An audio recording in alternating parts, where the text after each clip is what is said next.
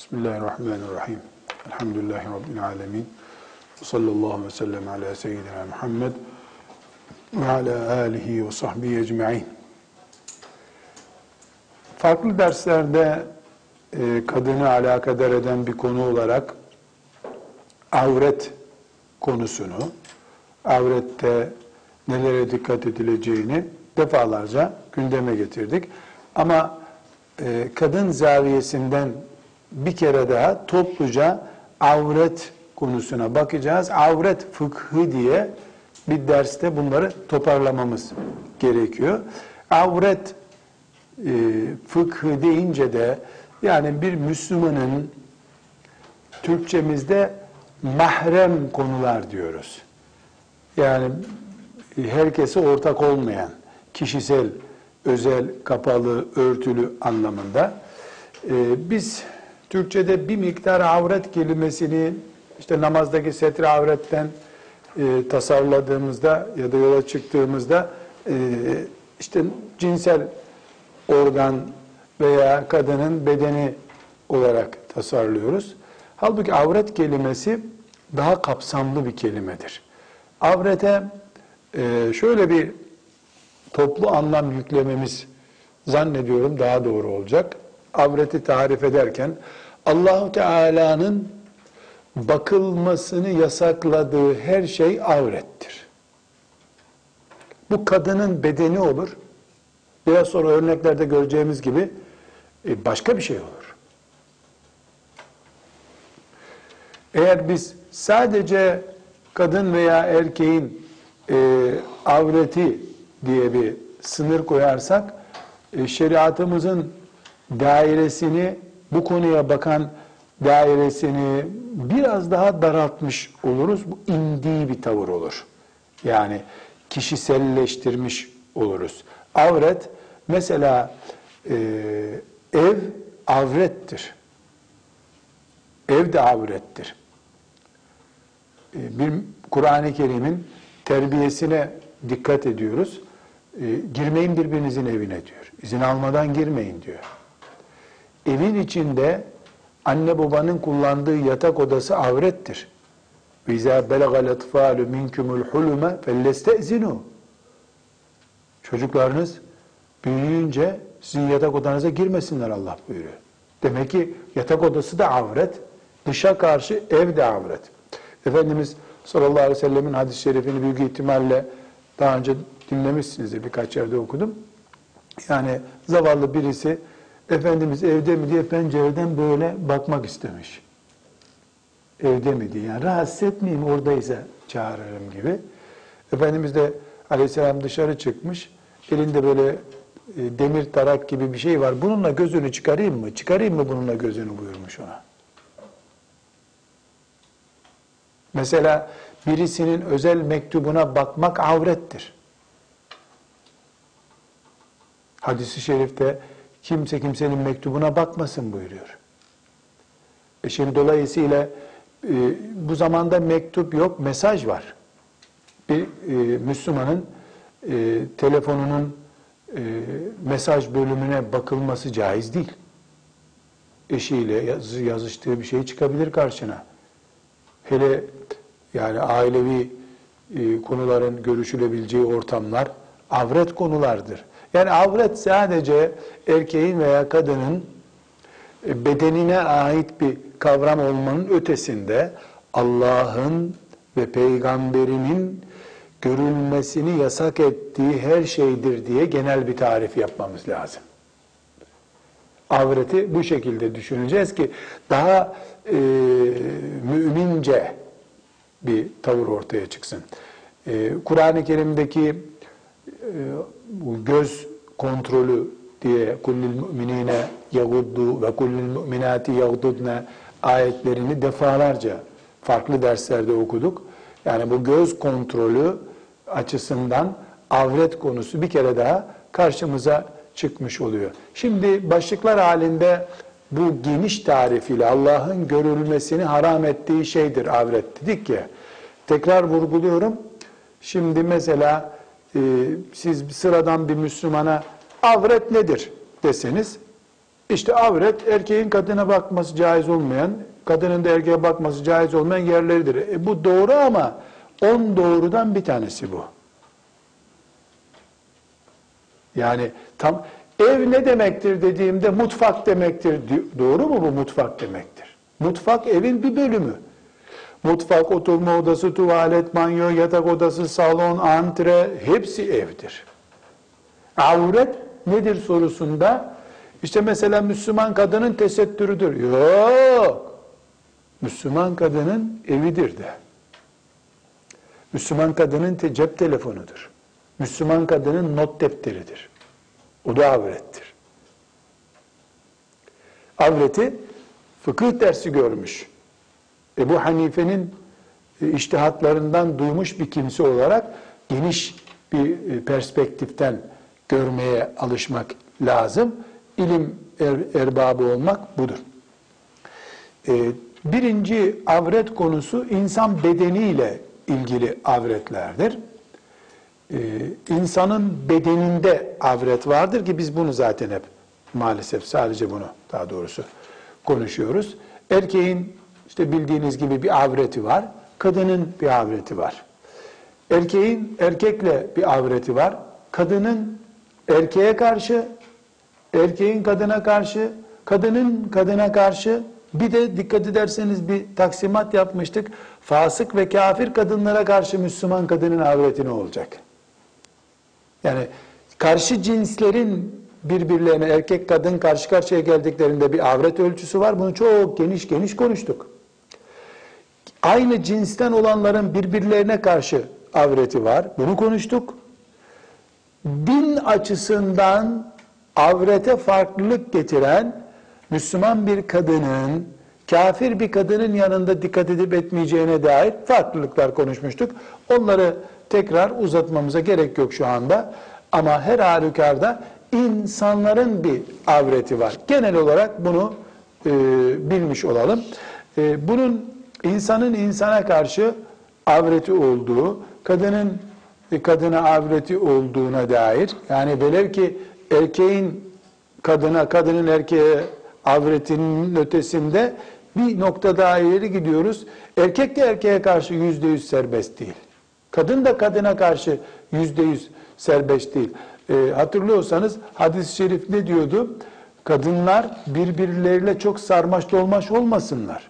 Sonra gider o kadın öbür kadının üzerinde gördüğü ayrıntıları kocasına anlatır. Kocası da sanki o kadını görüyormuş gibi olur. Diyordu hadis-i şerif. Bunu da farklı sebeplerle okumuştuk. Şimdi demek ki birinci avret konusu bedenler. Bunlar, bunun hakkında çok dersler olduğu için konuşmayalım diyorum ama gene özetleyelim. Erkeğin avreti, erkeğin avreti diz kapağı ve göbeği arasındaki mesafedir. Kadının avreti de ne demiştik? Yüz ve el hariç her yeridir demiştik. E, ayakkabı giyilen kısmı da istisna eden görüşlerden söz etmiştik. E, kadının e, erkeğe karşı avreti bütün bedeni, kadının kadına karşı avreti ne demiştik? E, diz kapağıyla göbeği arasındaki mesafedir demiştik. Evet bunları böyle kısaca özetlemiş olalım. E, ikinci avret konusu hanım kızlar evlerdir. Şeriatımız evleri koruma altına almıştır. Ee, biraz önce zikrettiğim hadis-i şerif Efendimiz sallallahu aleyhi ve sellem'in çıkarayım mı gözünü? Çıkarayım mı gözünü şimdi? Niye eve bakıyorsun? Şeklindeki uyarısından da anlaşılıyor. Nur suresinin 27. ayeti ki en önemli ahlak kurallarımızdan bir tanesini bu ayet vurguluyor. Ya eyyühellezine amenu la tedhulu buyuten gayre buyutikum hatta testenisu ve tusellimu ala ehliha. Zalikum hayrun lekum in kuntum ta'lemun. Ey iman edenler! Sizin olmayan evlerine yani başkasının evine izin almadan girmeyin. Selam vermeden girmeyin. İzin almak nedir? Zile çalmaktır. Veya kapıyı vurmaktır. Ya da anahtarını sana verir, biz yokken girebilirsin der. Müslüman kendisinin anahtarı elinde olmayan yani o evin anahtarı kendisinde olmayan bir kimse olduğu sürece başkasının evinin yabancısıdır. Evler mahremdir. Misafir olarak girildiğinde de ev sahibinin otur dediği yerde oturulur. Kalkınca da şuraya girebilirsin dediği yere girilir. Aksi takdirde caiz olmayan bir iş yapılmış olur. Ayete aykırı davranılmış olur. Yani burada çok önemli bir konu. Eve girmek yetmiyor. Mesela bir oturma odasında e, üç tane oturacak yer var. Koltuk, çekyat neyse. Size nereyi gösterdiyse oraya oturmak zorundasın. Oradan kalkıp oraya gidemezsin. İzin verirse bu odada her yere oturabilirsin derse oturabilirsin. Burada hanım kızlar bu bir terbiyedir. Allah'ın Muhammed'in ashabını aleyhissalatü vesselam terbiye ettiği sistem budur. Bu sistem yatak odasını arkadaşlarına göstermeye müsait bir sistem değildir. Yeni gelin sanki elma bahçesi gösteriyor gibi akşam kocasıyla yattığı yatak odasını ziyarete açıyor müze gibi. Yüz kere tükürüp terbiyesiz deyip o evin bulunduğu semtten bile uzak geçmek gerekir. Genç bir kadın akşam kocamla burada yatmıştık. Bir de utanmadan benim çamaşırlarım burada, onun çamaşırları iyi be. Başka zaman da çağırsaydın bari. Yatak odası ziyareti yok bizim dinimizde. Çünkü üçüncü maddede göreceğiz. Müslüman bir erkeğe mahremi olmayan kadının çamaşırı bile yasaktır. Yatak odası ne demek? Yatak odası ne demek? Kocasıyla meleklerin bile görmesinin doğru olmayacağı bir şekilde bulunduğu yer ve o pozisyondur. Bu ziyaret edilemez. Kanevizasını görecekmiş, yatak örtüsünü görecekmiş, yataksız kalasın. Bu kadın doğuracak da Sultan Fatih olacak o. Terbiye kıtlığı yaşanıyor. Örf böyleymiş. Tükür örfüne gitsin. Örfmüş. Akraba küsermiş. İnşallah. İnşallah. Yatak odamızda gözü olan akrabasız kalalım. Olmasın öyle akrabamız. Avret dersi yapıyoruz biz. Avret fıkhını öğreniyoruz. Kullil mu'minine yaguddu min ebsarihim ve kullil mu'minati yagdudne min ebsarihinne ve la yubdine zinetehunne demişti değil mi? Zinetlerini göstermesin. Bu yatak odasını niye gösteriyorsun? Kanevizalarını, örtülerini, kılıflarını göstereceksin. E, zinet dediği şey Allah'ın o. Bunlar bizim terbiye standartlarımızın e, çok yüksek olduğunu gösteriyor. Biz böyle bir ümmetiz. Kaynağını çok iyi hatırlamıyorum. Çocukken ben de vaazda bir hoca efendiden dinlemiştim. Zamanın birinde bir Fransız e, Osmanlı Devleti'nde aylarca kalmış da hatırat yazarken Fransa'da dikkatini çeken şeylerden biri kadınların bir şey giyip giymediklerini anlayamadım demiş. Çünkü hep erkek çamaşırının kurutulduğu çamaşırhaneler gördüm. Hiç kadın çamaşırının kurutulduğunu görmedim demiş. Demek ki ecdadımızın kadınları çamaşırlarını gece kurutuyorlardı. Evin içinde kurutuyorlardı. Yoldan geçenler görmesin diye. Çünkü eskiden dere kenarlarında, çeşme kenarlarında çamaşırhaneler vardı. Hala Anadolu'nun bazı köylerinde su olmayan yerlerde vardır tokmakla falan çamaşırları yıkıyorlar. Orada bir iki ağaç arasına bir halat gelip orada kurutuyorlardı. Adamcağız e, zavallı aylarca bir Osmanlı kadınının giydiği çamaşırı görmemiş. Bu ahlaka bak sen. Bir de yuva, yatak odası, oturma odası, takım, taklavat, tabaklar, çanaklar ne varsa göster. Müze mi bu ya? Evlerimiz mahremdir. Evlerimize girerken dikkat edeceğiz. Allah Teala yatak odanıza ve izâ belegel etfâle minkumul hulme fellestezinu kemestezenen lezine min kablikum kedâlike yubeyyinullahu lekum âyâti leallekum ta'kilûn. E, bu da Nur suresinin ayeti. Çocuklar temyiz çağından sonra anne babalarının odasına girerken dikkat edecekler. Kapıya vuracaklar. Ve özellikle e, erkeğin, kadının birbirleriyle sarmaş dolmaş olabilmeye uygun saatleri, yani pijama ile bulundukları saatler vardır. Karı koca olarak birbirlerine daha yakın durmaları muhtemeldir. O saatte çocukların o odaya girmesi yasak. Kur'an terbiyesi bu. Üç vakit sayıyor Allah. Yani erkeğin e, ve kadının pijama değiştirecekleri, e, üst çamaşırlarını çıkarıp başka çamaşır giyecekleri saatlerde çocukların o evin o yatak odasında doğmuş çocukları bile terbiye gereği girmeyecekler o odaya. Kapıya vuracak, girebilirsin oğlum denirse girecek. Bu şeriat terbiyesidir. Elhamdülillah. Fe ni'mel mevla ve ni'mel nasir. Ne güzel Allah'ımız var bizim. Ne büyük bir terbiye ile bizi terbiye etmek istiyor. Bu terbiye kesinlikle korunacak. Avret sadece kadının kendi bedeni değildir. O bedene yakışan her şey de avrettir. Buna dikkat edeceğiz. Peki e, bu kadını bir mağaraya, karanlık bir mağaraya kapatmamız anlamında mıdır? Hayır. Belli şartlarda e, bir rahatlama olur. Mesela nikah akti erkekle kadın arasında sağlandığında yüzde yüz sınırlar kalkmış demektir. Hiçbir sınır yok. Sıfır sınır. Küçük çocuklar için e, ölçü vereceğim. Küçük çocuk kimdir? Küçük çocuklar için bu sınır kalkar. Daha çocuk yeni ayağa kalkmaya başlamış. Onun yanında çok müstehcen olmayan e, avret hariç e, yani çok müstehcen olan avretin bebeğin yanında bile e, insan dikkat etmesi gerekiyor. Küçük çocuklar için bir e, şey söz konusu olabilir. Çok yaşlı kadınlar için e, artık yani bir ifani olmuş, 80-90 yaşlarına gelmiş e, kadınlar için bir takım mahremiyette kolaylık olabilir.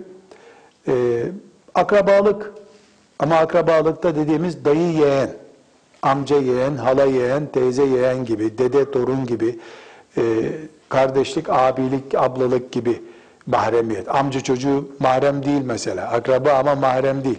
Dayı çocuğu akraba ama mahrem değil. Kayın akraba ama mahrem değil. Kaynata e, mahremdir, baba yerindedir. Kaynatanın oğlu hiç yerindedir. Yabancıdır. Buna dikkat edilebilir. Bir de kadının kadına, erkeğin erkeğe de e, belli bir e, gevşeme söz konusu oluyor. İşte ne dedik? Kadın kadına mesela diz kapağı göbek arası hariç bir mesafe olabilir. Yani bir yakınlaşma olabilir. Erkek erkeğe de aynı ölçüler geçerli. Bir de zaruretten dolayı şeriatımız ne yapıyor? Bazı mahrem konuları kaldırıyor. E, zaruret neye dedik? Tıp zaruretine zaruret diyoruz. Tıp zaruretine zaruret diyoruz. Şimdi e, sırf bu nedenle e, şeriatımız avret terbiyemiz olsun, avret kültürü bilmiş olalım diye bize kurallar öğretiyor. Bu kuralların birincisi izin kuralıdır. Girişte söylediğim gibi mümin müminin evine, özel bürosuna vesairesine izinsiz giremez. Biz kapıya vurur bir ümmetiz. Kapıya vururuz. Gir denirse gireriz. Uygun değil, müsait değilim.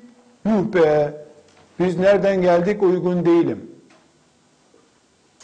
Demez mümin. Çünkü Rabbi diyor ki ve in qile lekum irci'u ferci'u hu eska lekum. Uygun değiliz derlerse geri dönün. Daha mümin olursunuz. Hu eska lekum. Nereden gelirsen gel. Uygun değiliz dedi. Kur'an terbiyemiz budur bizim. Aynı şekilde e, ayet-i celilede Nur suresinin 59. ayeti olması lazım. Evet 59. ayetinde çocukların izin alarak yatak odalarına ve anne babalarının özel odalarına girmeleri konusunda e, emir buyurulmuştu. Bir de mesela sünnet terbiyemizden biri olarak Ebu Davud'un rivayet ettiği hadis-i şerif çok meşhurdur. Ee, Abdullah İbni Busr radıyallahu anh e, Efendimiz sallallahu aleyhi ve selleme ait bir özelliği anlatıyor. Bir kapıya vurduğu zaman kapının önünde durmazdı diyor. Kapının sağında veya solunda dururdu. Kapının açılma yönüne göre. Kapı açılınca da Esselamu Aleyküm derdi diyor. Neden? Çünkü kapıyı açtığında direkt evi göreceğin pozisyonda olmaman gerekiyor senin. Kapıya vur diyor. Vurduğun kapı açılınca o açılan kapı da sana mahrem bir şey çarpmasın gözüne diye de nerede duracağını da öğretiyor. Kazık gibi kapının ortasında durma diyor. Buna peygamber terbiyesi diyoruz. Sünnet seniye budur. Ehli sünnet olmak budur. Bu terbiyeyle terbiyeleniyoruz. Ve aynı şekilde e, daha önce zikrettiğimiz kadınların kendi aralarındaki mahremiyet konularında abartı yapmamalarını. Burada örnek vereyim. Mesela e, daha önceki derslerde de ufak bir temas etmiştim. Bir kadın düşünün. Akşam yemek yiyorlar. Kocası, oğlu veya işte kendine ait yakınları oradalar. İşte kocasına diyor ki e, filancanın kızını e, bizim çocuğa alalım mı diyor. E, kimin o kızı? Filancanın kızı diyor. E, uygun mu bizim çocuğa hanım diyor. Ya diyor kızı işte daha e, şu yaşa gelmiş memeleri maşallah görsen o benim memelerimden iyi. Demek sütlü ondan yani kusura bakmayın ben tam tarif ediyorum. Evet yaptığım iş çok uygun bir şey değil ama başka türlü derdimi anlatamıyorum. Hadis-i şerifi şerh edemiyorum başka türlü. İşte ben kaç çocuk doğurdum benden yüksek memeleri var o iyi çocuk bakar onu alalım. Yanakları da maşallah annesi iyi bakmış. Kimi kime tarif ediyor? El alemin kızını 3-4 çocuklu bir adama tarif ediyor. Çakı gibi çocuk da eve yatağa gittiğinde akşam o kız bana uygun mu diye resmini görür gibi seyrediyor onu orada. La tubâşirul mer'etu el mer'ete. Kadın kadına böyle çok işli dışlı olmayın. Sonra gider kocasına anlatır onu. Kocası da görüyor gibi o kadını anlar diyor Efendimiz sallallahu aleyhi ve sellem. Bu hadis-i şerifte Bukhari'de 5240. hadis-i şerif, Ebu Davud'da da 266. hadis-i şeriftir. Biz ümmeti Muhammediz sallallahu aleyhi ve sellem. Terbiye ümmetiyiz. Elhamdülillah. Bir anne başkasının kızını gördüğünde genel hatlarını konuşmamalıdır. Bu kız uygundur yavrum sana demelidir. Sarışın mı? Ha sarışın o kadar. Yanakları şöyle, gülerken şöyle oluyor. Bacakları böyle. O anne değil, casus o zaman o. Casusa kız verilmez. Sadece bunun için değil. Yani en makul zannedilecek şeyi örnek verdim ben burada. Kadının ahlakı zayıfsa, Medine terbiyesi, Medine standartlarında bir terbiye görmemişse kadın, kocasına el alemin doğum yapacak karısını da tarif eder. Müslüman yapmaz böyle ama e ne bileyim işte duya göre biz de böyle zannettik kadınları. Onun için kadın kadına belli bir serbestlik var ama sen basiretli ol bu kadının radarı çok bozuksa onun yanında çarşafınla dur sana tavsiyem olsun. Bu erkek kafalı kadın. Erkek kafalı. Ben senin anan yerindeyim. Nereden anam yerinde oluyorsun? Böyle kuru kuruya ana yerine geçmiyor kimse. Bu mantığa genç kızlarımızın sahip olmaları gerekiyor. Bir başka yani kadınların e, avreti veya genel olarak avret e, kurallarının İslam toplumunun genel e, şeklini oluşturması için konmuş Kur'an ve sünnetten gelen kurallardan biri de e, daha önce defalarca dinlediğimiz, ders yaptığımız وَقَرْنَ ف۪ي بُيُوتِكُنَّ ayetidir. Kadının evde durması gerekiyor. Kadınlar evde kalsınlar. Müslüman kadınlar. Neden?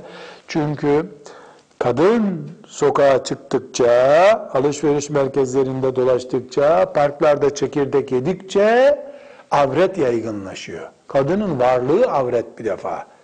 Kadının kendisi mahrem. Korunması gerekiyor kadın. E dolayısıyla böyle bir ortamda kadın için en güvenli yer, fitnenin e, kök salmaması için en iyi e, şart kadının evde kalma şartıdır.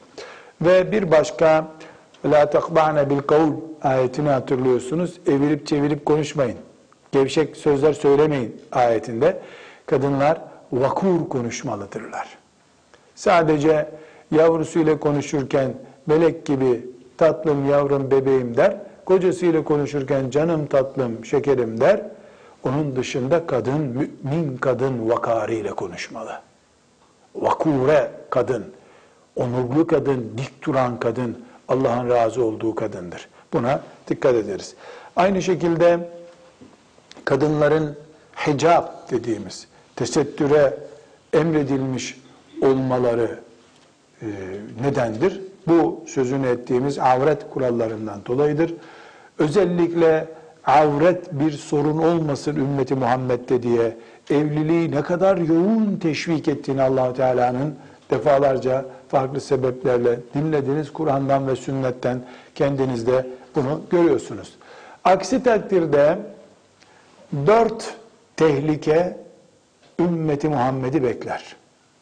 Eğer avret deyince sadece plajda yüzen kadının bacaklarına bakmak affedersiniz avret olarak anlaşılırsa, sadece kadınların kuaförde yapılmış saçlarına bakmak avret olarak anlaşılır da, avret şu Kur'an terbiyesine göre geniş kapsamlı olarak anlaşılmazsa, dört hastalık bekler.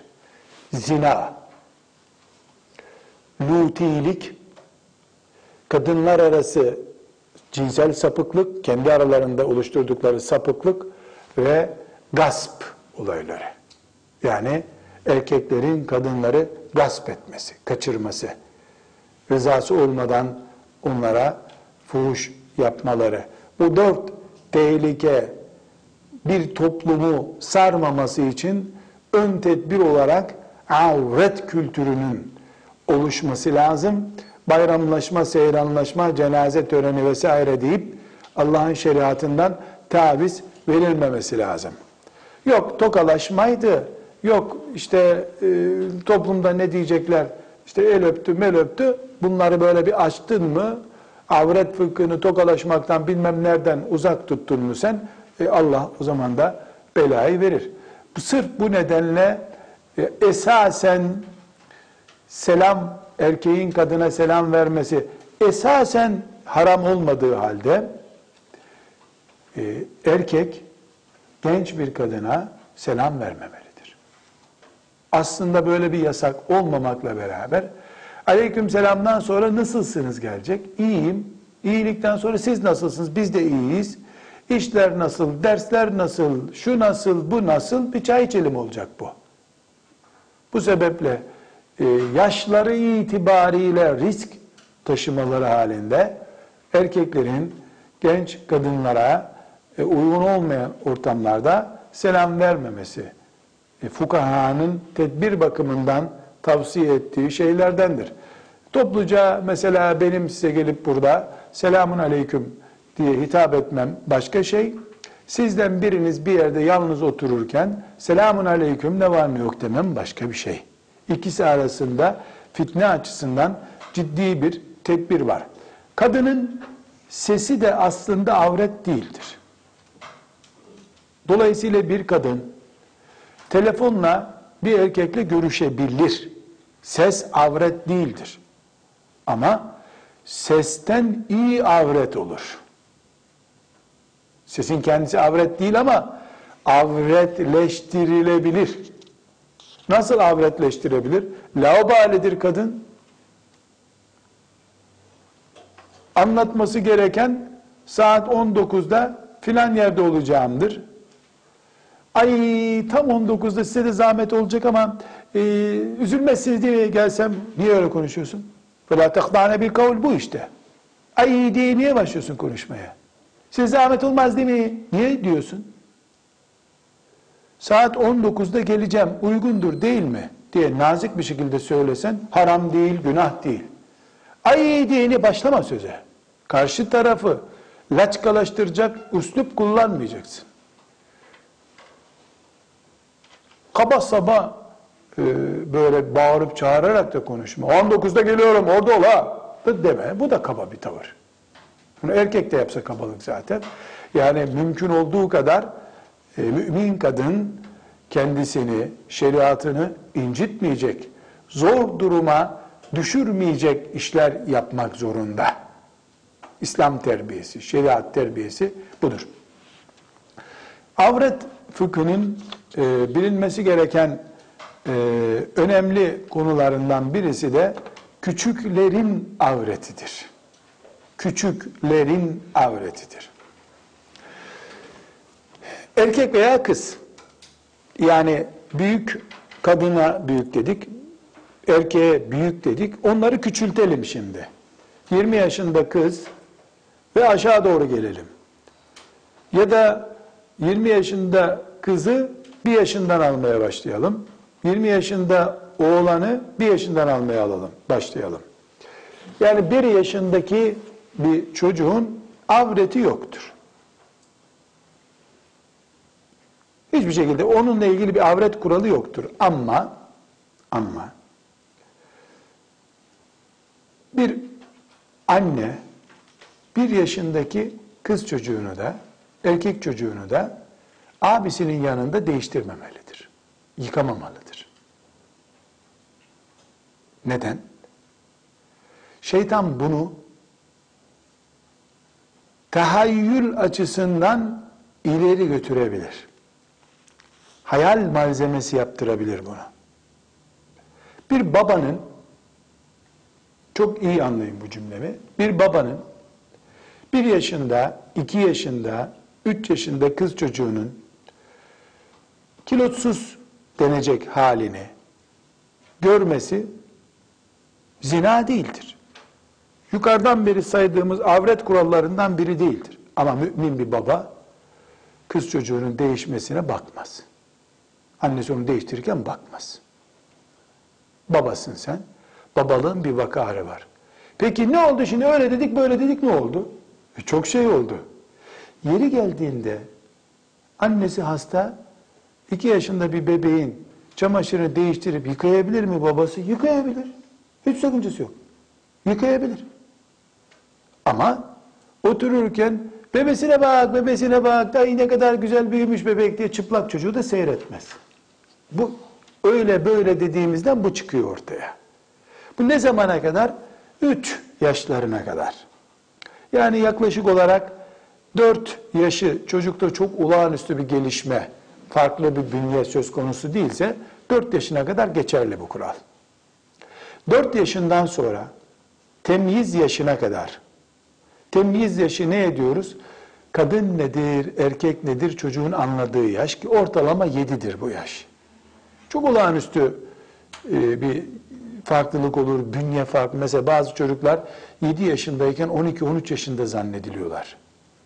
10 yaşına geliyor çocuk, yani evlenmeklik kız gibi görünüyor. Babasıyla ayrıt edilmiyor bazı 15 yaşında çocuklar, babasından ayrıt edilemeyebiliyor. Yani babasının bıyığı sakalı olmasa abi kardeş gibi kalacaklar. Bunlar olağanüstü, istisnai durumlar.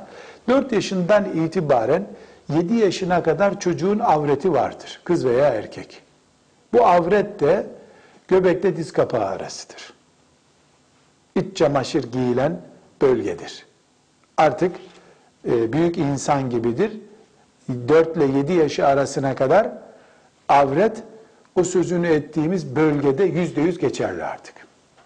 7 yaşından sonra yaşı büyüdükçe avret de büyüyecek artık. Mesela 10 yaşına geldiğinde sadece işte başörtü takması zorunlu olmayacak. 11 yaşına geldiğinde başörtü takmış olacak. Bu ayarlamayı nasıl yapacağız? Bünyeye göre yapacağız. Hala bebek görünüyorsa 9 yaşında başörtü şartı koşmayabiliriz. Bebek görünmüyor, arkadaşlarının dikkatini çekiyorsa, erkek arkadaşının dikkatini çekecek durumdaysa başörtü gerekli demektir. Dar elbise giymeyecek demektir. Taytla gezmeyecek demektir. Ama e, 10 yaşında bir kız çocuğu e, tayt denen rezil şeyle amcasının elini öpmeye gelebilir mi? Gelemez. Neden? Çünkü amca mahrem. Ama diz kapağı ile göbek arası mahreme de haram. Tayt denen rezillik giyim değildir. Çıplakla farkı yoktur bunun. Namaz caiz mi taytla? Üstünde bir şey yokken değil. Demek çıplaklık bu. Biz kendi kuralımızı koymuyoruz. Şeriatımız böyle tembih ediyor. Bu sebeple e, tekrar ediyorum 3 yaşına kadar çocuğun avreti olmaz. Ahlakı olur. 3 yaşından 7 yaşına kadar avreti olur. Sadece diz kapağıyla göbeği arasındaki bölge erkek kadın fark etmiyor. 7 yaşından itibaren de çocuğuna göre başlar avret. Aybaşı olduğunda zaten 70 yaşında kadın neyse o o olur. Çocuk avreti de bu. Bir başka konu insanın kendine karşı avreti olur mu? Olmaz. Tuvalette, banyoda, neredeyse artık insan halvet halinde yani kendi başına, tek başına kaldığı yalnızlık halinde avreti yoktur. Kadın için de erkek için de geçerli bu. Mesela tamamen çıplak bir şekilde banyo yapabilir mi bir kadın veya erkek? Yapabilir. Hiç sakıncası yok. Ama büyük banyolarda büyük banyo e, zannediyorum bir Şafii fıkıh kitabında rastlamıştım. E, böyle çok oldu. Kaynağını şu anda hatırlamıyorum. Bir atın böyle istediği gibi dönebileceği kadar bir at yaklaşık 2 metre boyu var herhalde. Böyle manevra yapabileceği kadar ki yani 10 metrekare bir yerdir herhalde orası. Bir banyo 10 metrekareden büyükse orada e, bir peştemalle banyo yapmak gerekir demişler ama farz anlamında değil, edep anlamında. Şu anda öyle büyük banyolar yok. Ee, varsa eğer bu kurala uymak lazım. Peştemal. Peştemal nedir? İşte bu diz kapağıyla göbek arasını örten bir kıyafettir. İç çamaşır da o vazifeyi görebilir. Ee, edep bunu gerektir. Ama her halükarda kapısı kapalı. Kimsenin görmediği yerde kadın veya erkek tek başına halvet olduğu zaman e, avret söz konusu değildir. İkinci insan olduğu zaman kocası ise bu ikinci insan veya karısı ise yine avret diye bir şey yoktur. İkinci insan mahrem kimse ise mahreme karşı avretin sınırları zaten belli. Mahrem değilse işte bütün kurallar böyle. Bu avret konusunda konuştuğumuz şeyler bakmak ve dokunmak için aynı oranda geçerlidir. Yani ne avrette hüküm şudur, şöyle şöyle şöyle ne dediysek bu derste göz içinde söyledik, temas içinde söyledik. Yani görmek avret olan şeyi görmek neyse temas etmek de odur. Temas etmek neyse görmek de odur.